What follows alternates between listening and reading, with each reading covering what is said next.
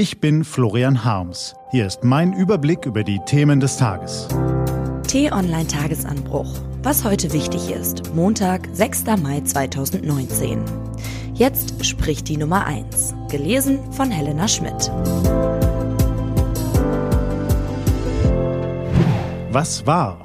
Es gibt mehr als einen Weg, einen Krieg zu befeuern.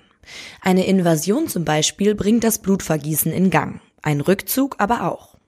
Die britische Expeditionsstreitmacht, die 1839 Kabul besetzte, warf einige Jahre später das Handtuch und zog ab. Auf dem Weg in die sicheren Gefilde des Empire wurden die Soldaten niedergemacht. Kaum einer überlebte.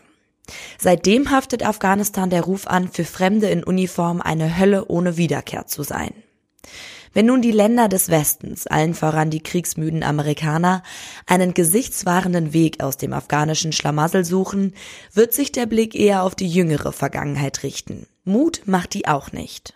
Unvergessen das Schicksal der Sowjets, die siegessicher einmarschierten, ihr Vietnam und ihr Waterloo zugleich erlebten, schließlich geschlagen abzogen. Doch dann ging das Gemetzel erst richtig los.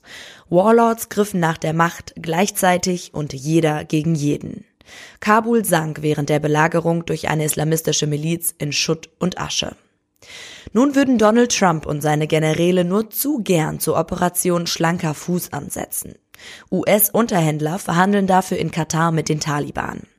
Zugleich ging in Kabul soeben die Loya Chirga zu Ende, eine große beratende Versammlung, in der vom Stammesführer bis zum Mullah ein beträchtlicher Teil der afghanischen Gesellschaft vertreten ist. Einen Waffenstillstand wünscht sich die Versammlung als ersten Schritt. Doch darüber wollen die Taliban erst diskutieren, wenn die NATO mit Mann und Maus das Land verlassen hat. Soll sie? Für die NATO taugt Afghanistan nicht zur Erfolgsgeschichte, aber zum Lehrstück. Die Allianz war mit gutem Grund einmarschiert, um Al-Qaidas Nester auszuheben, um keinen Staat radikaler Islamisten zu dulden, der den Terroristen einen sicheren Hafen bietet und ihnen das Sprungbrett nach Westen auf die passende Länge sägt. Als wäre es nötig, dass wir uns diese Lektion noch besser einprägen, haben wir sie gerade noch einmal erfahren. Im Irak und in Syrien, wo viel Blut fließen musste, um den islamischen Staat sein Territorium zu nehmen. Anderer Ort, gleiches Problem. Vor diesem Hintergrund erscheint ein Abzug aus Afghanistan nun kaum als gute Idee. Denn die Risse in der Front, die sich den Taliban entgegenstellt, sind schon jetzt nicht zu übersehen. Wichtige Politiker wie Ex-Präsident Hamid Karzai haben die Loya Chirga boykottiert. Die Versammlung wurde von einem Mann geleitet, der nicht mit Frauen spricht, früher Verbindungen zu Osama bin Laden pflegte und jenen nahestand, die Kabul nach dem Abzug der Sowjets in Trümmer legten. So schließt sich der Kreis. Man kann die Zukunft Afghanistans schon mal mit seiner Vergangenheit durcheinander bringen. Wenn wir uns komplett aus dem Land zurückziehen, könnte es uns ähnlich ergehen. Was steht an? Die T-Online-Redaktion blickt für Sie heute unter anderem auf diese Themen.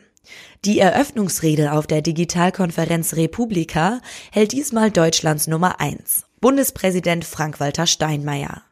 Damit adelt er die aus der Berliner Kreativszene hervorgegangene Konferenz, nimmt Kritik in Kauf, die mancher Digitaljünger an der Vereinnahmung durch die Politik vorbringt, und hat dabei wirklich etwas zu sagen.